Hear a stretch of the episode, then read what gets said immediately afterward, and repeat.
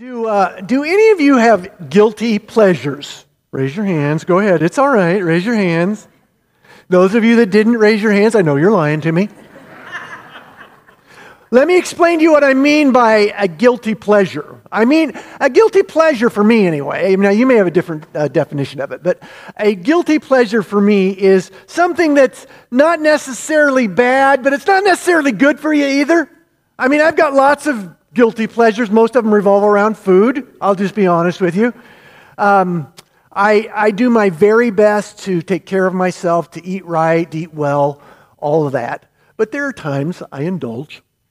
Uh, I love sweets, for example. I never get enough sweets, but I, I kind of wait till the weekends most of the time to give myself the privilege of doing that. But this summer, I have, I have indulged in a, another uh, guilty pleasure. Most of the time, it's because Lisa makes me. I'm just going to tell you right up front.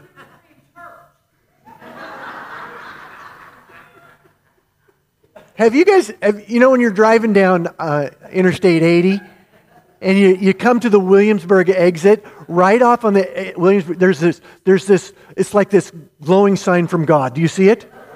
You know what I'm talking about?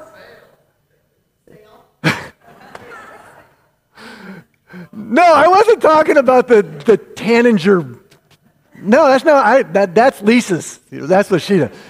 It's, it's McDonald's, right? There's this glowing sign. Have you seen it? You know what I'm talking about, right? I every now and then, when going back and forth between here and the cabin, I have we have stopped and uh, at McDonald's and indulged. All right. I love every now and then, Megan. I know it's hard for you to believe.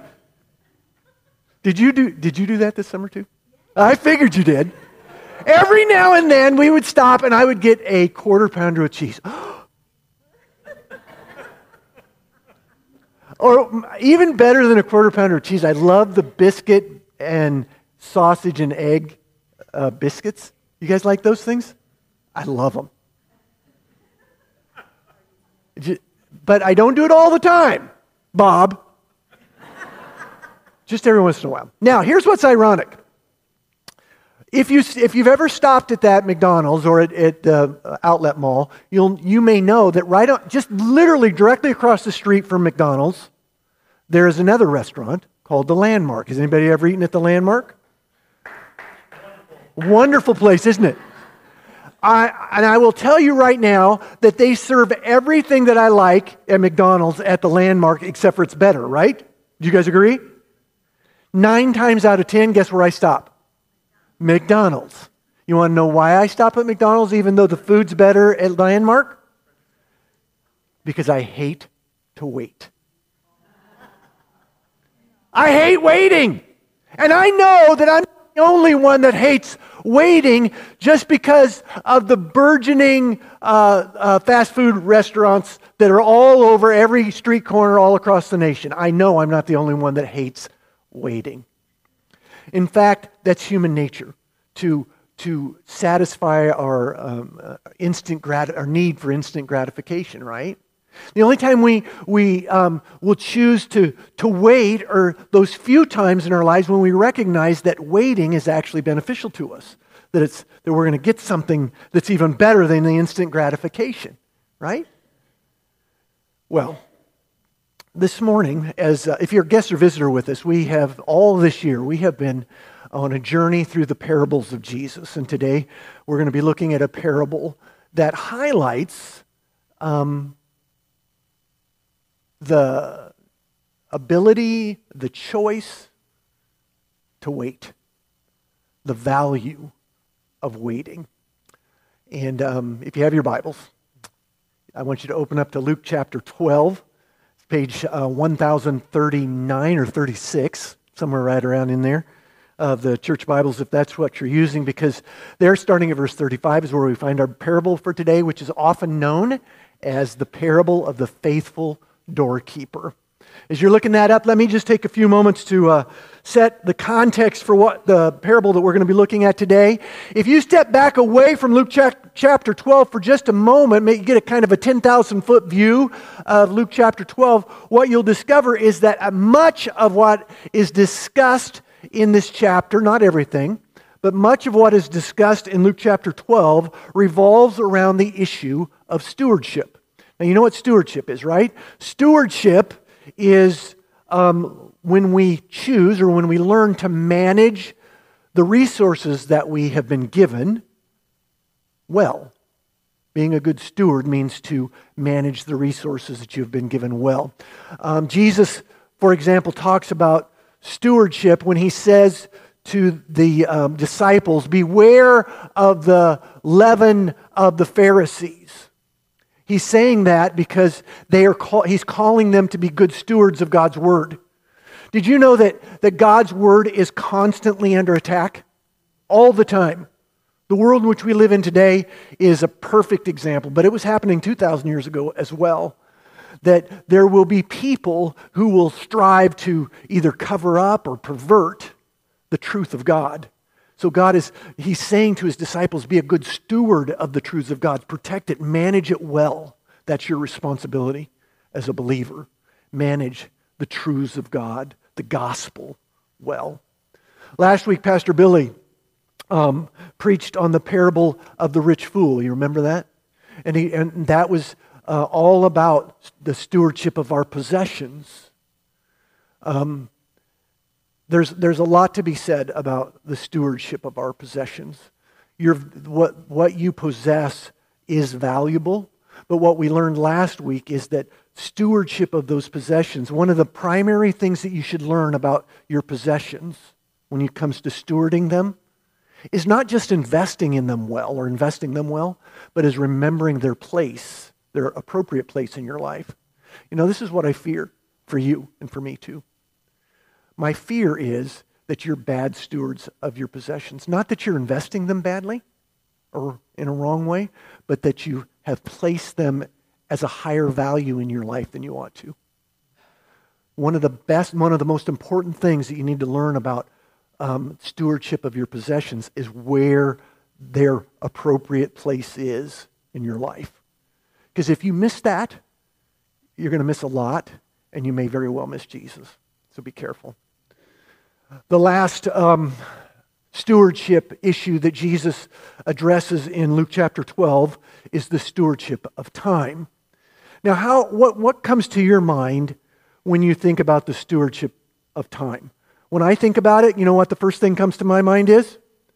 I hate wasting time. Don't you hate wasting time? I hate wasting time, which is one of the reasons why I think I hate waiting. Because I always associate wasting waiting with wasting time. But let me ask you a question. Is it always a waste of time to wait? No. There is value in learning to wait well. The question is, what does that look like? Well, the parable today, I think, gives us a, uh, an insight in what it learns to, what it means to learn to wait well or to be a good steward of your time. So let's read together. You, it'll be up on screen, but I want you to read out of your Bibles as well. Use those things. Luke chapter 12, 35 goes like this. It says, Stay dressed for action. Jesus is saying this, right? He says, Stay dressed for action and keep your lamps burning, and be like men who are waiting for their master. Waiting for their master to come home from the wedding feast so that they may open the door to him at once when he comes and knocks. Verse 37 Blessed are those servants whom the master finds awake or waiting when he comes. Truly, I say to you, he will dress himself for service. Listen to this. It's saying that the master, the boss, will dress himself for service and have them, his servants, recline at the table, and he will come and serve them. Go ahead. If he comes in the second watch or in the third and finds them awake or finds them waiting, Blessed are those servants. But know this that if the master of the house had known at what hour the thief was coming, he would not have left his house to be broken into. You also must be ready, for the Son of Man is coming the Son of Man is coming at an hour that you do not expect. Now, all throughout this parable, Jesus is highlighting the value of waiting well. He's saying that if you choose to wait well, if you learn to wait well, you shall be blessed.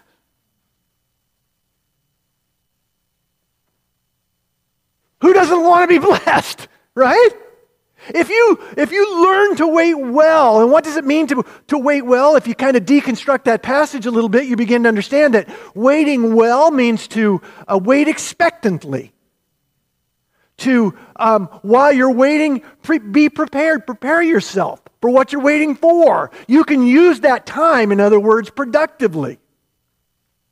That's what it means to wait well. Wait well, and you shall be blessed. Now, here's the most important thing that you need to learn about waiting waiting, in and of itself, is not a virtue.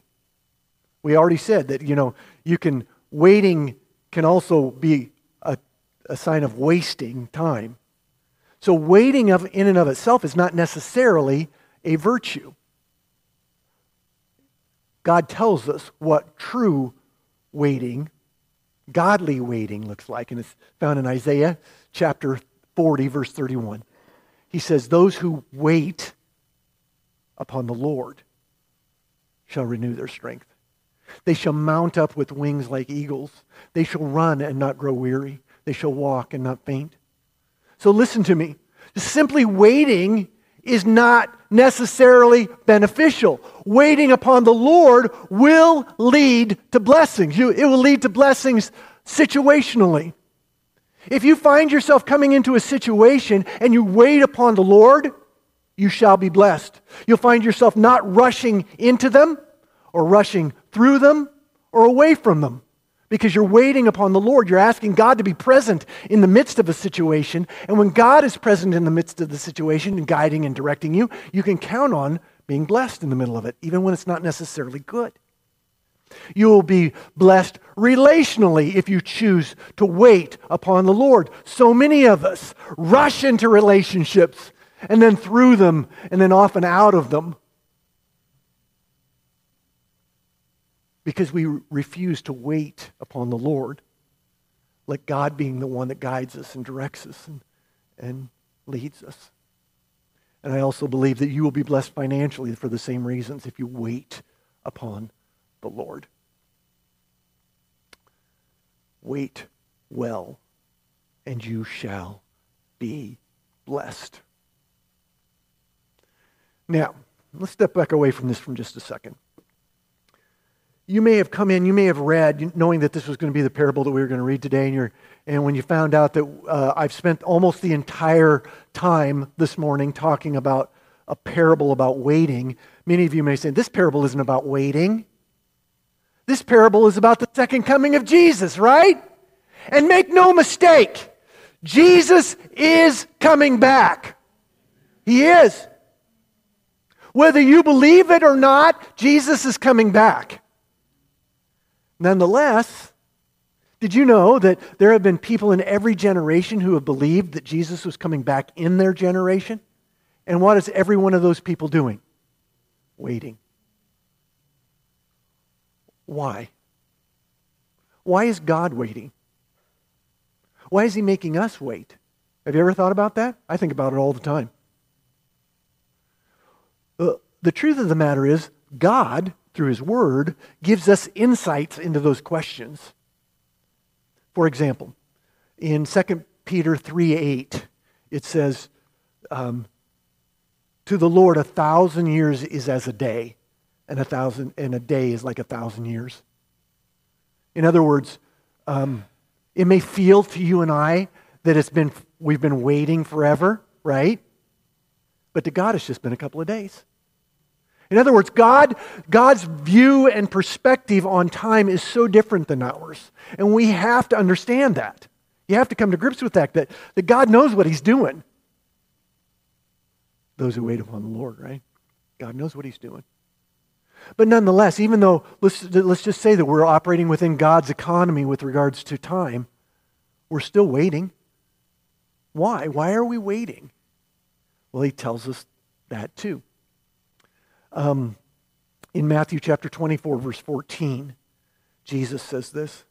He says that the gospel must be preached in every nation. Only then will the end come.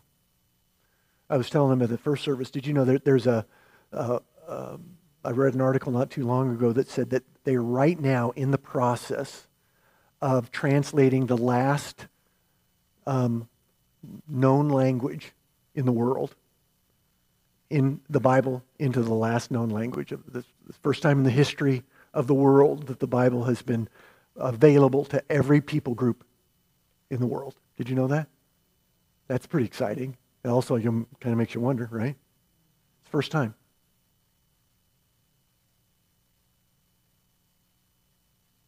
God is waiting because you're worth it. You see, it's God's desire that every human being would have the opportunity to be in relationship with Him. That's what He's waiting for. But God is not going to wait forever. He's not. Which makes me wonder about some of you. I know that there are some of you that have came, come into this church today and you have not you've been waiting to accept Jesus as Lord. I don't know why. Maybe it's because you think simply coming to church is enough.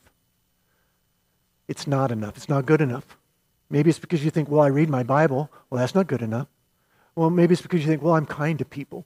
That's not good enough either. There's only one thing that is good enough. One thing. And that is Jesus. That's accepting Jesus, submitting to Jesus as Lord of your life. Have you done that? See, I know that there's some somebody here, at least one of you, that it hasn't. And if you don't listen to anything else that I have to say today, consider that. Don't wait any longer. Jesus may come back right now. Or you may get hit by a bus on the way home. That's not funny, but could happen. You shouldn't wait. You need Jesus. So some of you are saying, well, I, I, I, the reason why I'm waiting is because I don't know I don't know how to do it. What am I supposed to do? I thought I had it figured out, and now you're telling me I don't. Let me make it very simple. Number one, you need to confess that you're a sinner, and you are. Every single one of us is a sinner. There's not one of us who hasn't sinned except for one, and his name is Jesus. And he is your only hope. The second thing you need to first you confess to God and to yourself that you're a sinner. Second thing you need to do is you need to repent. What does it mean to repent? That means to turn from your sin towards the cross of our salvation which is Jesus. And number three, you need to submit. You need to let Jesus be in control. You need to want what he wants more than what you want. That's what it means to have Jesus be your Lord. You need to trust him even when you don't understand. That's what it means to have Jesus as your Lord. If you've never done that, why are you waiting? Today is the day for you to say yes. Now, right over there is our prayer room. Um, it would be my privilege to pray that prayer of salvation with you, but you don't need me. You could go home and pray that prayer all on your own. You just need those three things. But if you'd like to pray with the pastor, I'll be right over there. If there's something else going on in your life that you need prayer for,